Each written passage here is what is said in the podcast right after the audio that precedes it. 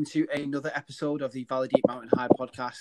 As always, a huge thank you for everyone who has tuned in to the previous episodes and gives a listen. Please head over to @ValleyDeepMountainHigh on Instagram and give us a like on there if you're not already doing so.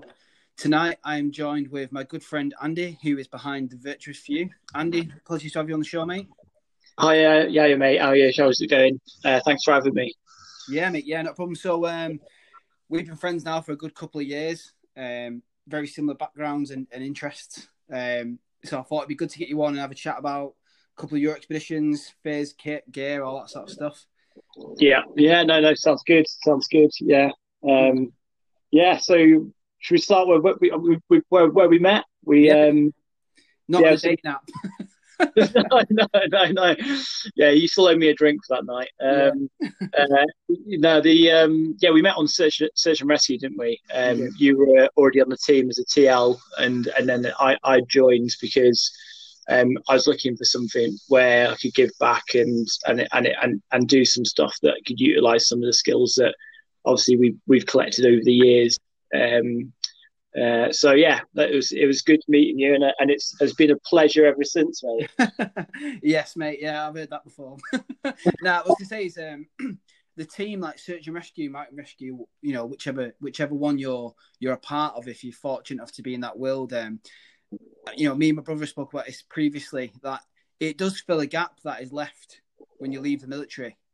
You know, so it does. It attracts a lot of veterans. And like-minded individuals, you know.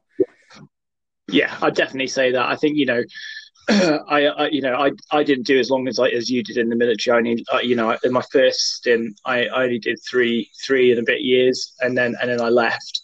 And I rejoined later on, but you know, there was always a gap. Whenever you're not in the military, you feel like you're missing something, and I think that comes from the fact that you're just so close. You're working in such a close-knit team of like-minded individuals with the same core values. That's quite hard to find anywhere else. It's a difficult one to replace, to be honest. It is. I think, you know, you no matter what your job was, service, you know which branch of the military you're in, because obviously. Good friend Stu, who's behind Lakota Outdoors, obviously he's ex-Navy, and he said the same thing, you know, coming from like a naval background. He was like, the loss is the same when you leave that community. And I think it's more of a sense of not even like your mates more than anything. I think it's being, you only realise when you leave that you have a collective group of individuals who have the same values and standards. And it's hard going into a world where that isn't always the case, you know? No, yeah, definitely, and I think when you step into civilian street, I was a little bit lucky. I left the army and then I went to university. Difference there, then, like absolutely. No, it wasn't. I got drunk for 2 years. That's how I left the army. But I think it did me some good as well, because there was a lot going on in my life at that time, and hence the reason why I left the army. It wasn't a choice that. In hindsight, you know, you look back over the years, you know, I was like 21 or something, you know, I didn't even know who I was really at that age.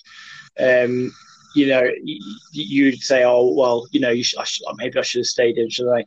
What I found since I rejoined is that actually it's probably done me some better being out for a long time and then coming back, because it gave me a focus I didn't have when I was younger. So I think that, you know, everything happens for a reason, and I'm a massive believer in that. But I think you're right that the big thing that anyone that served will always miss is that camaraderie you get. But at least in things like, you know, search and rescue, mountain rescue, like any voluntary services like that, you do get something similar to that, and it's normally because the people that go and do those things are doing it for a selfless reason.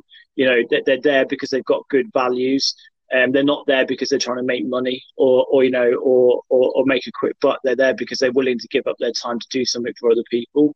And I think that's a big part of it.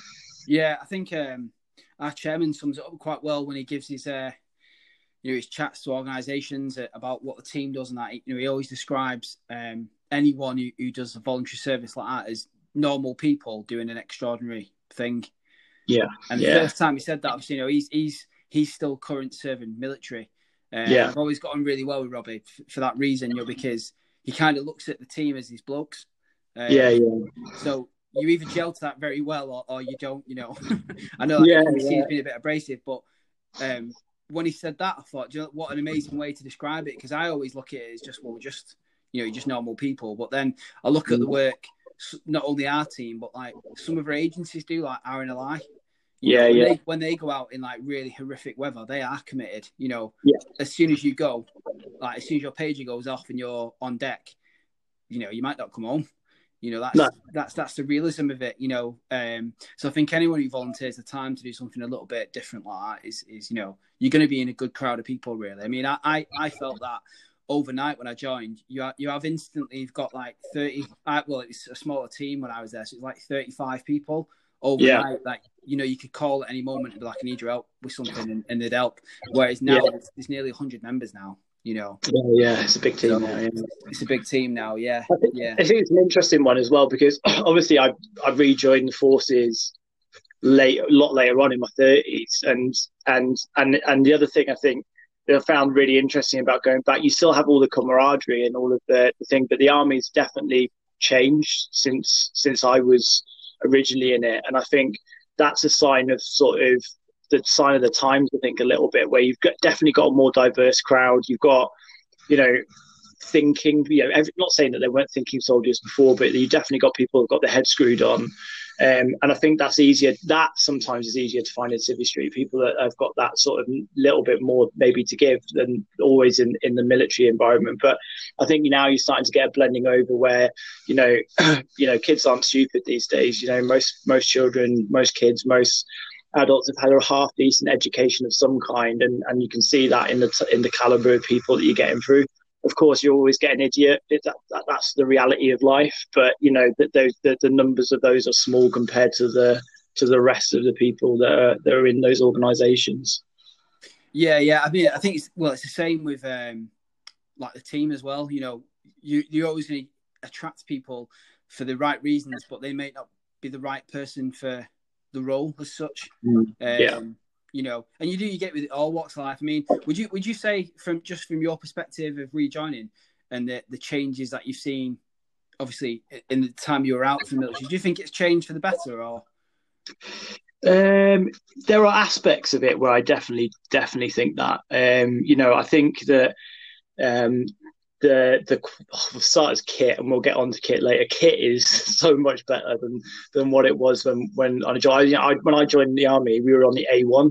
You know, that's how long ago we're talking about. Yeah. The conversion happened while I was in, so we're talking ages ago. But the reality of it is I think that the army's aware that, you know, training out isn't the best option. Training in is a lot better. So I think that ethos is a better thing. I think there are things that are missing. I think, you know, having looked at seen basic and what it is, it's definitely not as hard, I would say, as when probably we went through. Yeah. But there are aspects of that that are probably better for welfare.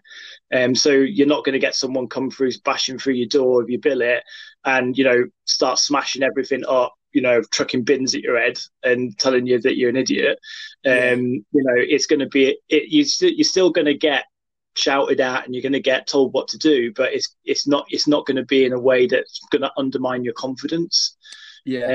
So I think there are benefits, but I think then the other side to it is that if you go too far that way, there is a risk that you won't create people with enough aggression to go and complete the job. And the reality of being in the military is you're a soldier first, and your job is to win a fight, and that means that in some instances that you're going to be asked to make a decision where you could end someone else's life.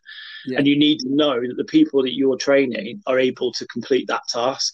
So I think there is a fine line to be tread. I think the army are doing a good job of that at the moment, but you just got to be keeping those checks and balances in place to make sure you don't go too far one way, right? And I think having, for instance, I've rejoined. I've spent quite a bit of time doing some very specific things, and seeing the different mix of people that are coming through the door now is quite interesting as well, because you get to see people from, I think, a lot more walks of life where maybe in previous times it wasn't so open. But yeah, no, I think there's good and bad. It's just depending on what side of the fence you sit on. Yeah, I mean, like, what is interesting with that is I spoke to Becky today. She's one of the girls who's part of the Lakota group, and she's a reservist and badged as an engineer.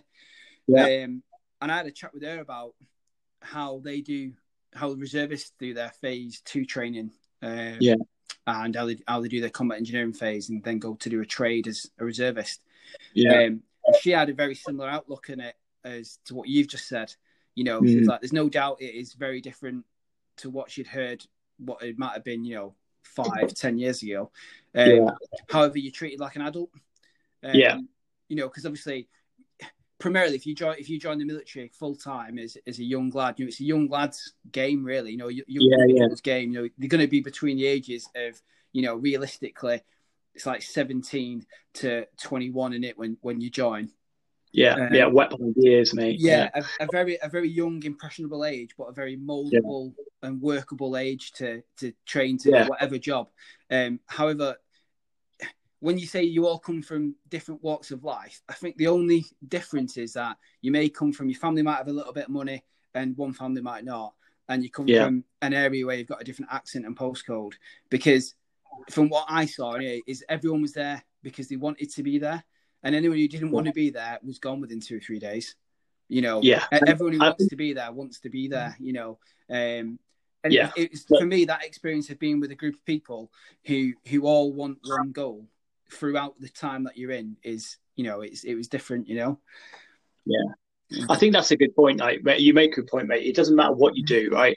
If you're joining the army into the RLC or the REMI, or if you're going in as a para or marine, into the Navy, or if you're going on SF selection, the reality of it is if anyone's had any exposure to all those different things, you know, like when I rejoined into the infantry, so I went to Catterick, having been a scaly back and a signaller before I went to up and passed my infantry's, you know, course, and have since gone on to do other trades from then. But the reality of it is that all those courses, anyone can pass them if you've got a positive mindset and you make sure that you stay fit. You don't make stupid choices. You know, you don't smoke 40 fags a day and get pissed every opportunity. Like, a bit of a funny one, but most squaddies are going to do that. But I think the reality of it is you can get yourself through any course. That's the reality of it. You know, there is a natural selection that happens where some people just won't cut it, and that's just part of the process. And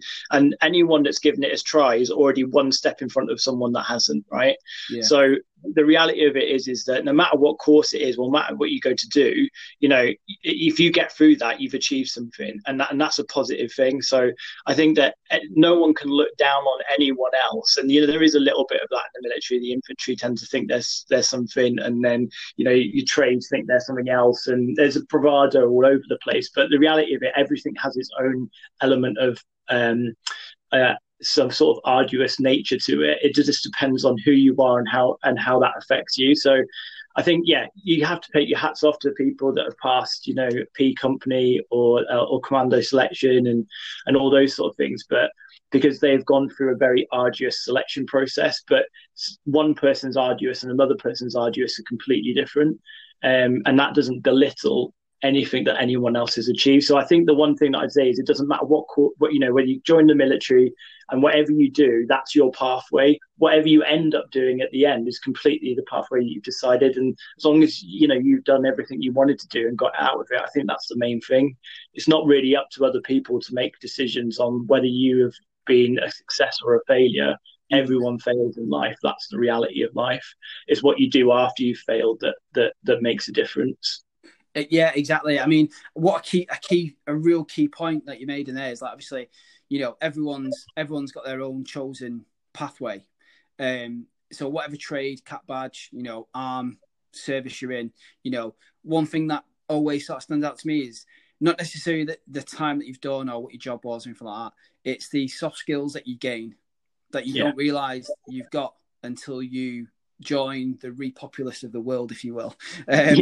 You know, so all the things that make you, you know, a skilled individual, things that, you know, some people could spend a long career working towards, then gets like just confidence, like being able to stand up in front of people and deliver a PowerPoint presentation, or, you know, brief a group of people to do a set task. And when they don't do the task that they're assigned to, how do you deal with that individual not doing what you've asked them to do in a constructive way, rather than just ripping the head off and telling them they did it wrong? Because no one learns that way. And they're the skills, I think, that you gain that you don't realize you've got, because you're around everyone who's got the same collective skill set.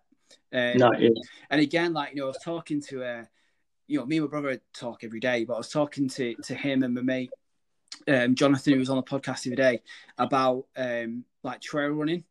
And like, I was talking to someone else on Instagram today who was asking, like, you know, how to get into running and stuff. I was like, to be fair, like running properly, like, you know, as a hobby as such, I haven't been doing it that long, but I said to him, I was like, you know, the first couple of runs that I did were horrible.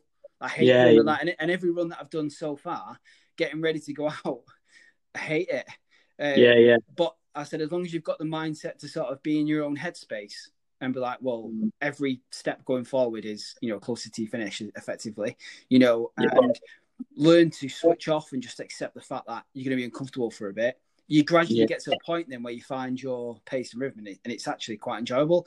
You know, I've sort of come to the conclusion that the first 3 to 5K are always horrible.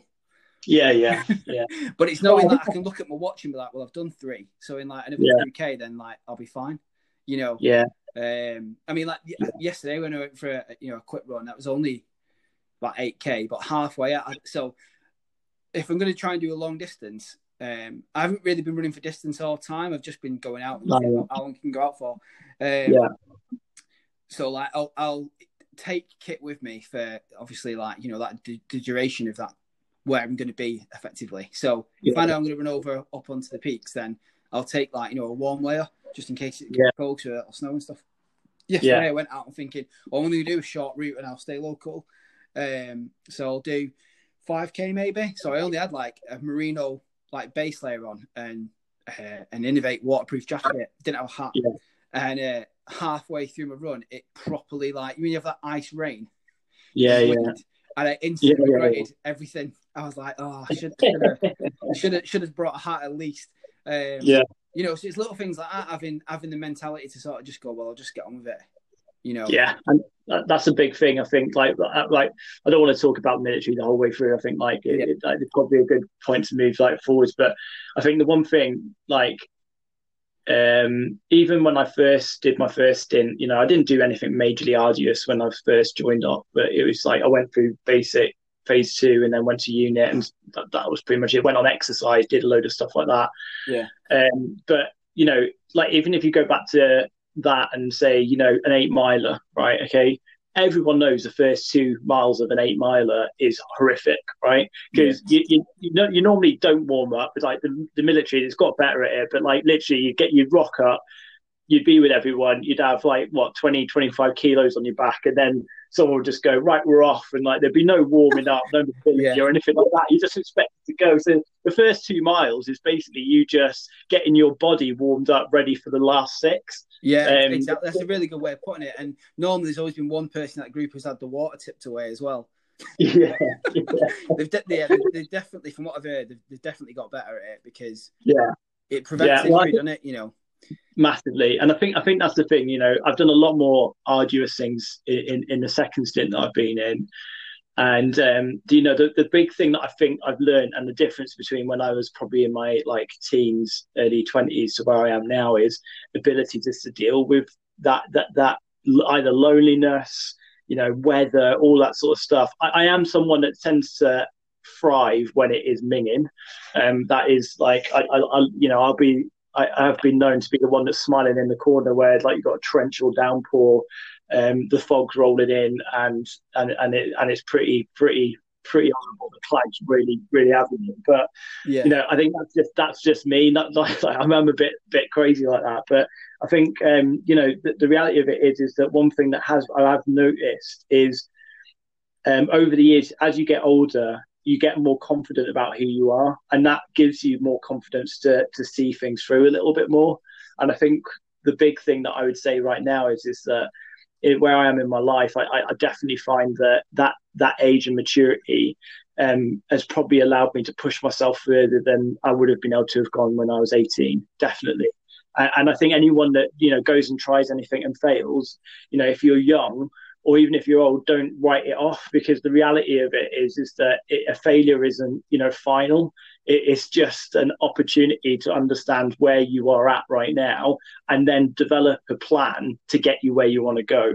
And that is a big part of like success. Lots of successful people that I've worked with or had the pleasure of meeting over my careers in the military and outside the military have all had that same trait where failure is never a final step. It's just a route on the pathway to the goal that they want to achieve. And I think that tends to be a trait of people that's successful, that they just don't give up. They realize that they can do better. So I think that's just one thing that I've definitely realized is it doesn't matter, you know, if you don't succeed the first time or the second time, that third time might be the time it's right for you. Again, you might hit it nail on the head the first time round. So, you know, I think the big thing from that for me is it doesn't matter whether I'm mountaineering, running, you know, doing stuff for the military, you know, sailing, swimming, whatever I do, because I like to do a lot. I always go in with that mentality, and they always have seen me right. So I think these last 5-10 years, I think that's been something I've picked up on. Yeah. I mean, I can see that firsthand, obviously, in the development of your character anyway. You know, I can attest that everything that you're saying is true, you know, especially... So when our last proper call out together was during the Beast from the East winter. Oh yeah. So for those of you who don't know, obviously me and Andy were kind of dropped off in the middle of the peaks to as one team to work with the collective others in other teams to go in check on cars and farmers' houses that were snowed in and make sure that they needed, you know, if they needed supplies or they were safe. And we were doing like, we took like loads of baby formula up to one house and stuff like that. So like the day was, you know, you had all of your own winter mountaineering kit and all our search kit with us. So you're carrying a fair bit of weight, you know, in what was effectively with wind at night. It definitely got down to about minus 15. Yeah, wind chill. And I remember at one point, like, because we'd been called out, did what we needed to do. I went home. I didn't even take my boots off, and then got another call out. And you were still outside the house. So I just went and got in your car and was like, "Let's go." Yeah. Went to another one, same again. Then went home, just slid down. And I said to you, I said, "There's no point even going anywhere because we'll get called out again in another 5-10 minutes." 5-10 minutes go by. We went out again, and I think it was on that third job where we got. Me and you were left somewhere for probably about half an hour, I think, outside, wasn't it? Yeah. We were stationary. Yeah. And I remember looking at you going, do you know what? I'm really grateful that, like, not only am I partnered, you know, with you, you know, you're a good mate and we climb a lot together, but I was like, I'm really grateful that we've got really good kit because I know there's people who don't have as, you know, as good kit as us. And after about another 20 minutes went by, I looked to you and was like, mate, I'm really cold. And you were like, yeah, it's getting a bit bad, isn't it? And that was the first time that we both kind of just like laughed and was like, wow. And I thought to myself, you know, God, if I'm cold and struggling in the kit I've got on now, you can see why people go man down and you know, and die of exposure because you know, the jackets we've got are worth, you know, 600-700 quid, and the ones that are issued to like the teams that are in the Cairngorms, they're not you know, by no means they are poor jacket. And then like Buffalo on and decent base layers and all good winter kit. And it was an interesting time that I think, wasn't it?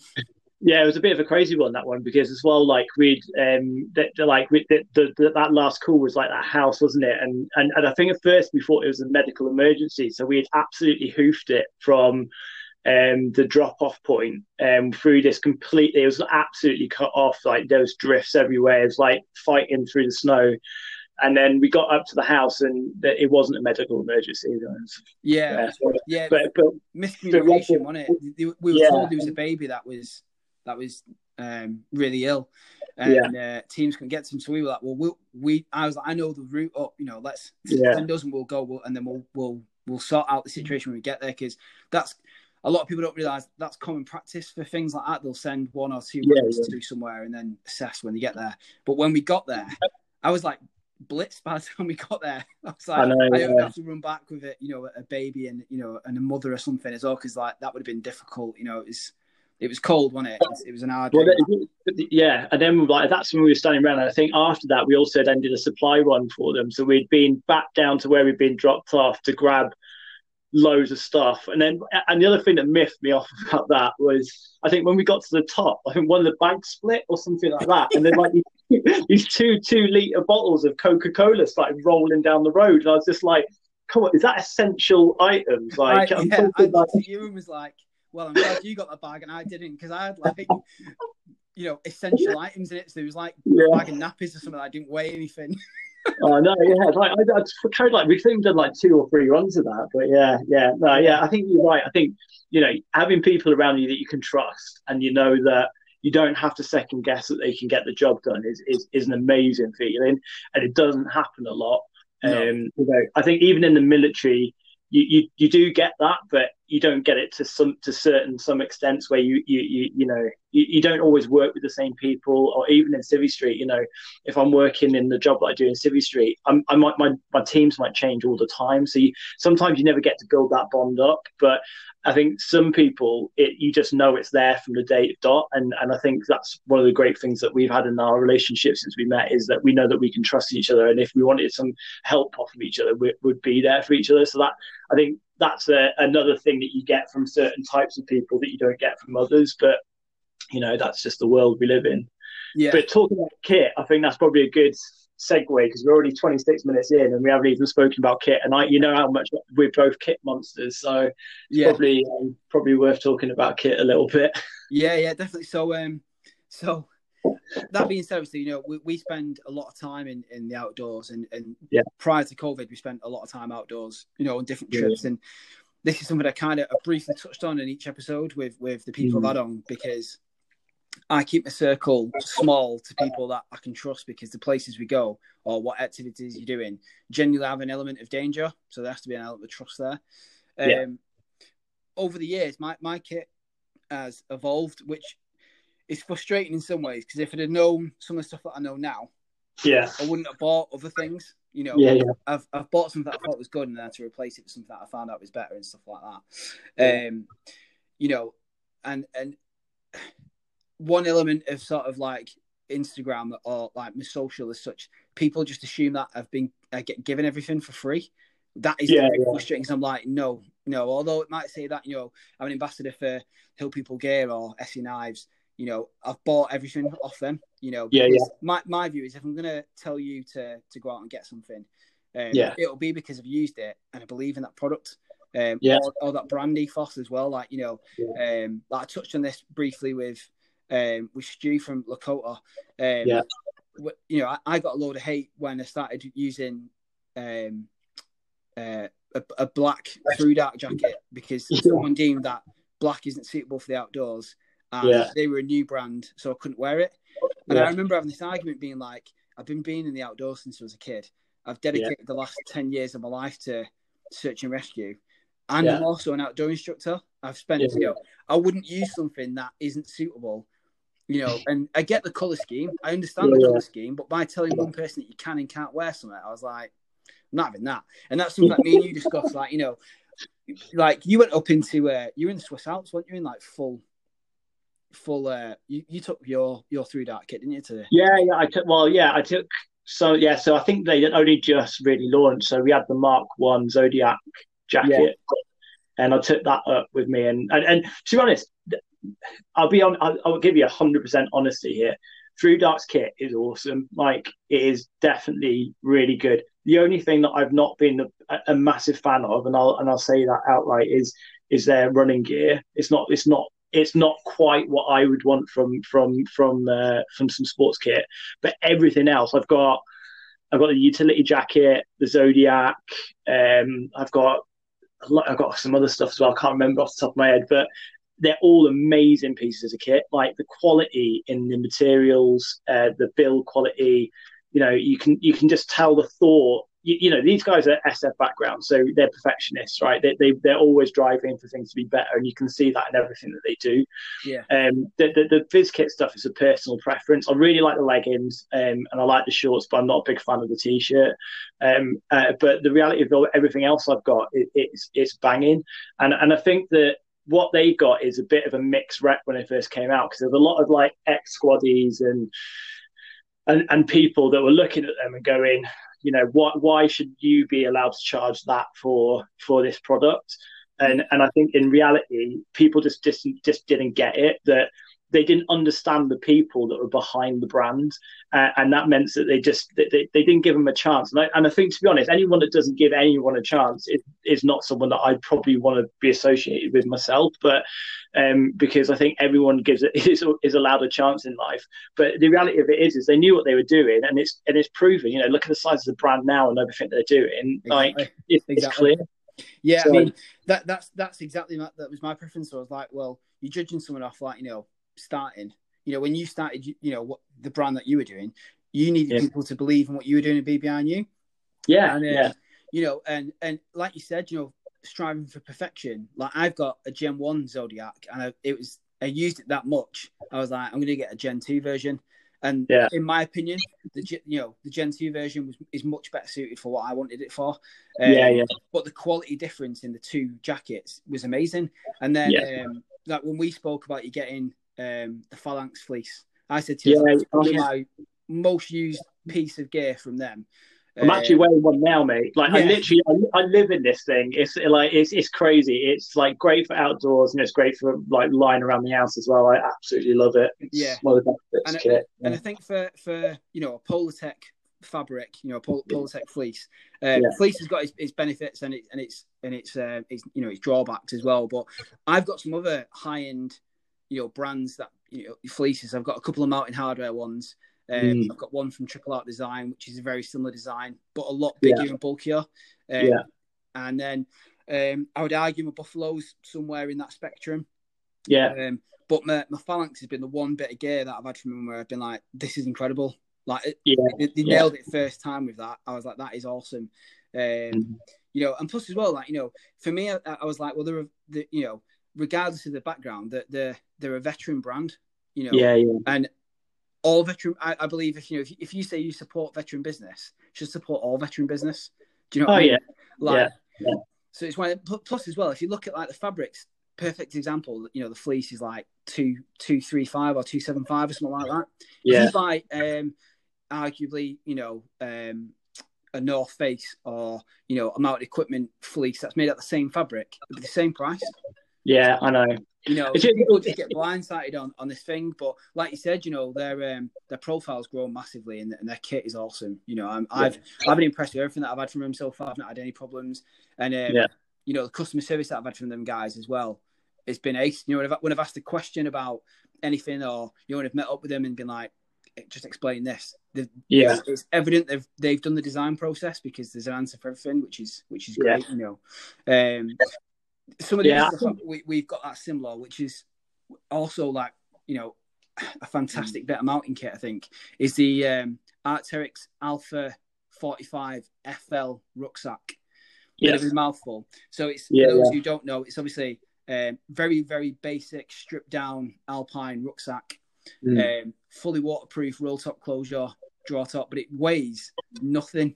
That pack, I got mine after seeing yours and was like, need one of them, because obviously when you're out in search and it's raining all day, you know, no matter what pack you've got and whatever dry bag you use, your kit eventually gets wet, whereas that one is fully waterproof. Now when I got that, I had an issue with a joint in my back. I twisted a joint out of place in my back that took me ages to recover from. And I noticed every time I put my usual packs on, I was like, something doesn't feel right here. Like, I've definitely done some damage somewhere. It was only responsible to my mate who's a physio, who come around and looked, she was like, oh, that's actually really bad, that. Like, the things that you do not want to hear from a doctor, I was like, okay. I was like, how bad? She was like, it really does need looking at. So I was like, oh, did the typical bloke thing, if you like, just ignore it and it'll go away. It didn't go away. And then, so I had, for a while, I had to really streamline all of my kit and make everything as light as I can. I learned some great lessons from that, though, you know. So, like, my running kit is mostly from a brand called the OMM, so the original mountain marathon. Their kit is all designed to have on, leave on, be out through, like, you know, a long, you know, endurance race in the mountains. So the kit is super lightweight. So I've got it's a Primaloft and Pertex, like, outer called Supersonic Smock, which I thought was quite funny because it being really light, you know, in theory you should run quicker. That weighs like 100 grams or something. Yeah, that sounds like fist size. It's absolutely amazing.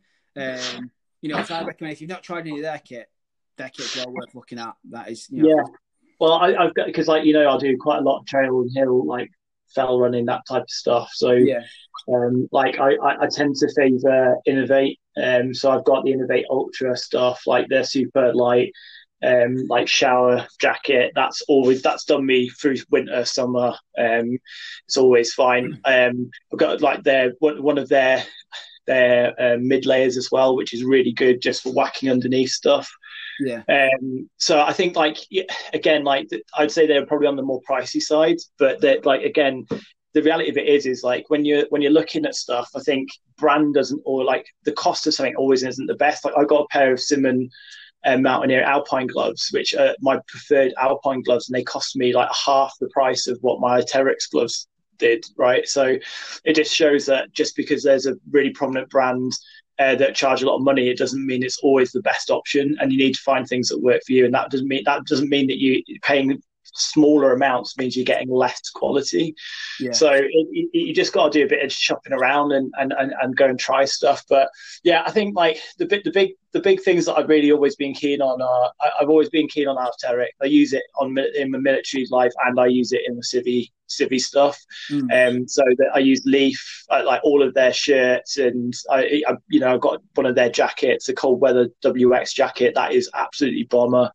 I've got loads and loads of stuff. And then on the civvy side, I've got everything from like their, you know, Himalayan like wind jacket from like 5 or 6 years ago, which is absolutely warm as anything, all the way through to, you know, like the Alpine,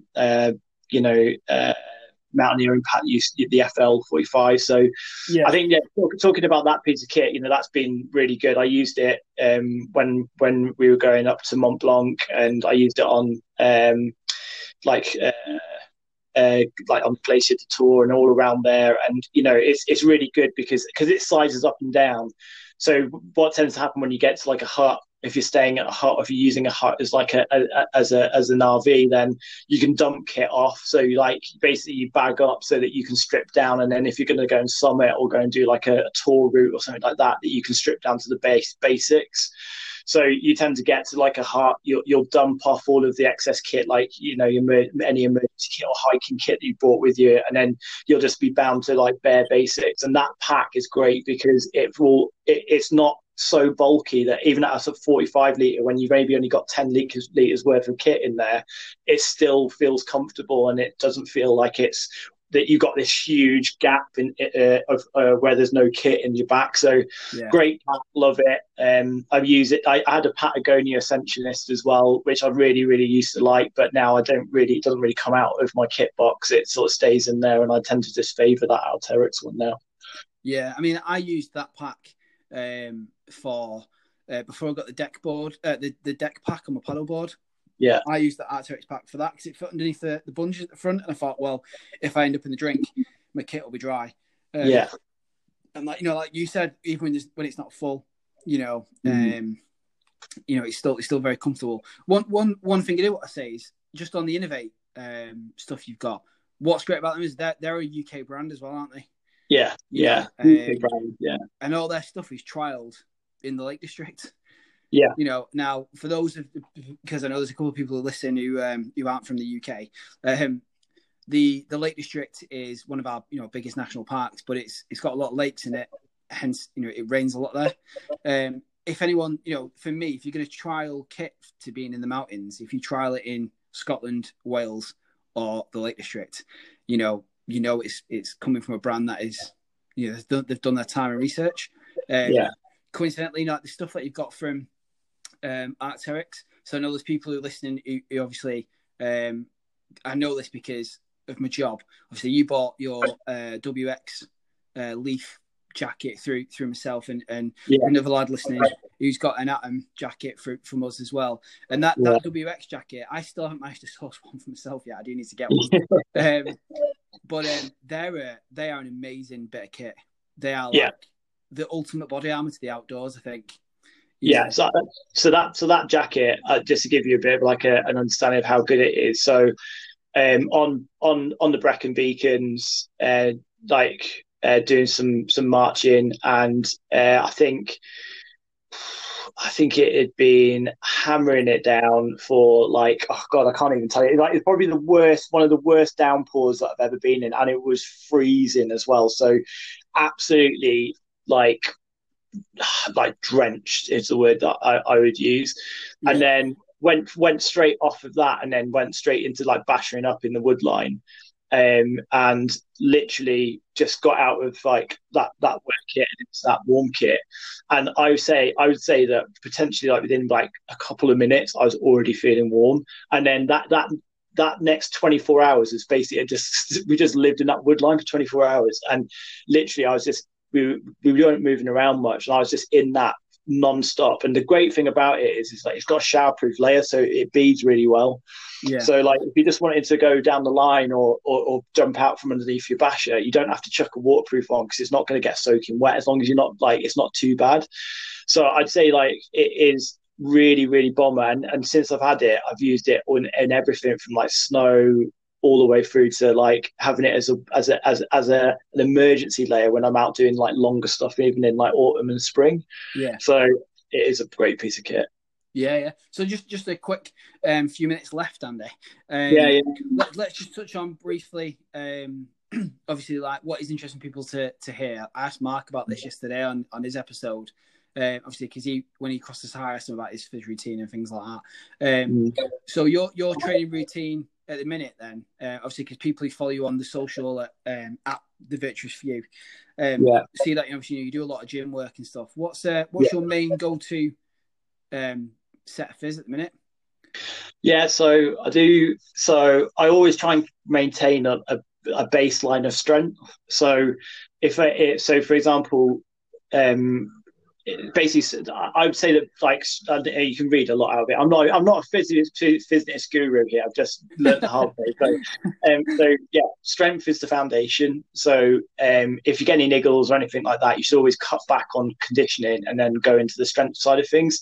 Functional strength tends to be better as well because you're moving as you're trying to work out. You're utilizing multiple different parts of your body to try and complete an exercise. So what I tend to try and do is like I'll always try and keep that layer of strength going, and then as different goals come up, whether that's endurance stuff or short sharp stuff or needing to be physically strong, like impact stuff that's kinetic or anything like that, then I will train specifically for those things. So if I need to get more powerful, then I'll put more power work in. If I need to run more and get more endurance, I'll put more endurance work in. So it all the idea is that you keep that core base layer of strength, and then you customize what your needs are at the time. So I think that there's some really good businesses, again, like veteran-owned businesses and non-veteran-owned businesses that can give you like a stable like introduction. So I Stoic Conditioning are a great company.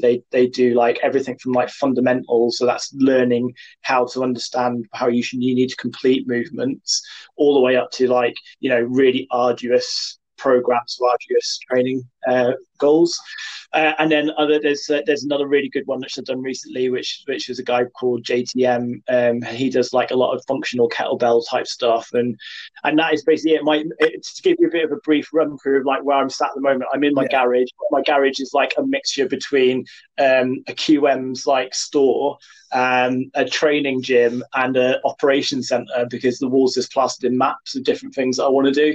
So basically every day If I'm not doing a run, if I'm not doing a cycle, then I'll be in here doing strength. So that normally consists of like some form of like kettlebell workout or, you know, specific strength work, whether that's like a squat rack or anything like that. But the reality of any fitness is you don't need any equipment to do fitness. You can find programs or can find something that you can just do with body weight. And the reality of it is actually starting with body weight is the best way to start, because you're teaching your body how to move your own weight. As soon as you start adding any weight to it, you're going to put your body under additional load. The more weight, the more load. If you aren't in a condition where your body's used to moving that load, then you're likely to get injured. So what you tend to find is a lot of people that will start running or they'll start like weight training will exceed their load capability. So that basically means that they will train past what their body's able to do at this current time. It's not to say that they can't achieve those things in the future. It's just more about the fact that everything's about marginal gains and making small improvements. Yeah. And not being comfortable, but not being so far out of your comfort zone that you're going to cause yourself problems, because everyone picks up an injury. I'm injured at the moment. I picked up an injury in my shoulder, but the reality of it is I know how I can work around that injury, and I know that I need to give it rest. So I won't do anything that's going to make that worse for a week or two while that's recovering. And then I know that after a week or two, I can get back at it again, and I know I can build back up that strength again. So, yeah, I think there's lots of things that you can do. There's some great companies out there that can get you started, but you don't have to have a gym in your garage to go and get fit. You can do it doing anything. But then I think when the pools close, things like that. I love swimming, do a lot of swimming. I normally try and swim quite a long distance, maybe 4 or 5K in a session sometimes. And when the pools closed, I was like, well, what can I do? I still want to carry on swimming. So then I started swimming outdoors. So I found places where I could go swim, got myself a wetsuit, started, doing some open water swimming. Yeah. And find that way. So there's always an excuse. Like, people always have an excuse why you can't go and do fitness. And then there's always a solution. You just got to want to find that solution. Yeah, this is what I said yesterday. So you had a brief mention the other day when Celine came on the podcast, because I mentioned, obviously, she trains a lot. She's always in the gym normally when they're open. And I said to her, look, my mate Andy's got an amazing home gym. I was like, when the gym's open, he best keep his own because it's smart. I was like, but I went for when I went for my run yesterday, I did a little post on that motivation, because like I said, when I set off, I didn't want to go. I had like no motivation whatsoever, and I was trying to find every excuse to not go, but I was like, oh, well, it's just an excuse. You need to just get it done. And the reality is, even if you don't want to do it, but most of the time, once you've done it, you'll feel completely different about the process. You'll be like, well, at least like for me, if I look at something and think, oh, what did you do, 5K or 10K today or whatever, and I get, I'm like, I can't be bothered. I'll be like, right, well, I'll just be out. I'll make sure that I'm out for half an hour, and I'll go as far as I can go in half an hour. Yeah. And that's the way I've got around that sort of, because I think anyone when they're training a lot will always have those days where like, I can't bother today, because your body's tired. I've always found that, like, especially like archery's a great example that I've used, because I was going five to seven times a week. I was going out nearly every day, but easily doing 5 days because I was going before work. And I always found that my third day was the day that I performed the worst, because my muscles were tired, because it's repetition of the same set every time you go. So that I always knew that the third day would be the day that I need to focus on something else other than keeping scores and stuff like that, because I was like, well, the third day I'm not going to achieve what I want, because that's the day my body's like giving up, basically. I think it's an interesting one, right? I know we run out of time, but just to quickly home in on that, like the quick thing I'd say is that social media is a good thing and a bad thing, right? So people go on social media that maybe don't do a lot of exercise and go, right, yeah, I want to run a marathon, right? And then they have an expectation that they're going to be able to run a marathon in a week. The reality of it is there's a process from getting from where you are to where you are. Sometimes that's longer for some people and it's short for others, right? Yeah. So for example, if you want to go and join the military and you want to go and be able to tab with 20 kg on your back, you're not going to pick up 20 kg the next morning and go tabbing unless you want to break yourself, right? So you've got to be realistic about that goal, whether it's run a marathon, tab with 20 kg, you know, go over the Brecon Beacons, climb a mountain, whatever it is, that's your end goal. To get to that goal, you want to break that down into manageable chunks. So you don't eat an elephant in one bite, you break it down into small manageable chunks. Yeah. So the reality of it is like you said, right, I want to run 30 minutes this week. Next week, I'm going to increase that by 2 or 5 minutes. And then the week after, I'm going to increase that a little bit again. And it's just about pushing that boundary and stretching yourself on the way to achieving the thing that you want to get to, but not, you got to be realistic about it as well, and not expect that you're going to come out the blocks, running like Mo Farah, because it's just not going to happen, right? So I think that a lot of people get disheartened when they start exercising, because they start up and they get really enthusiastic about it, and then something happens, like they get injured or they're not seeing the results that they want as quickly as they can. But the big thing about exercise is the more you do it, the more it becomes habitual. So the easier it gets, the easier it is to get up and do it. And once you're in that cycle, you'll find that time just flies really quickly. And then all of a sudden, you're starting to see the things that you want to see.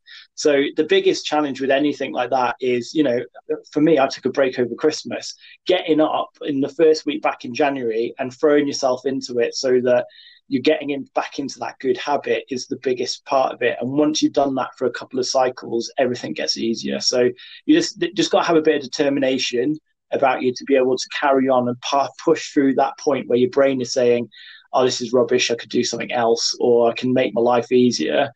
That's your brain trying to take the easy route. You just need to forget about that, push it aside and say, no, there's something else that I want there. Whether that's, lose weight, get fitter, faster, stronger, I can achieve that, and have a positive mindset about it. And again, like, you don't need like a home gym like me to be able to do that. You can do that by just starting by going walking, or doing a HIIT session. Exactly, mate. Yeah, they're really good points, and ones that I've tried to touch on with everyone who's been on, really, because I think I know there's people who listen who are new to doing more phys because they want to do more stuff in the hills and things like that. And I've always said to them, like, you need to.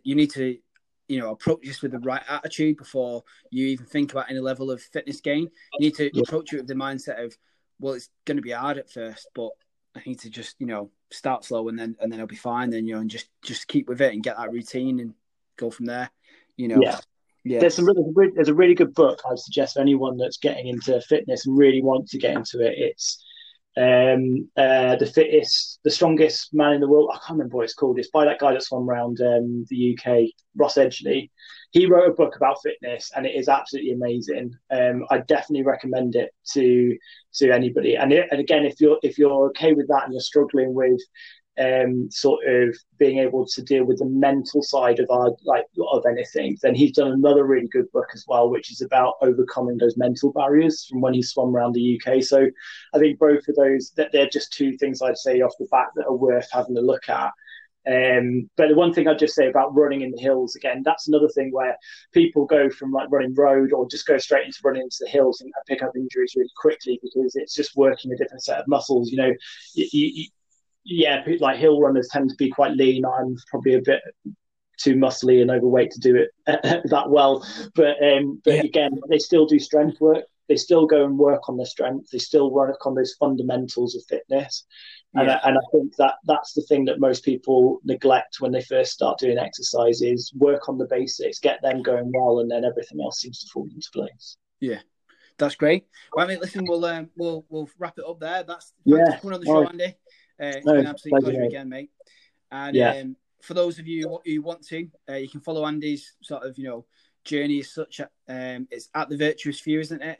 I'm not posting as much as I used to, because obviously I keep my profile a little bit lower than I used to. But yeah, if you want to follow me, it's at Virtuous Few.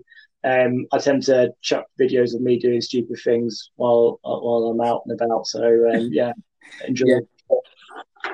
Excellent. All right, guys. Thank you all for tuning in, and we will see you again soon. Take care. Bye-bye.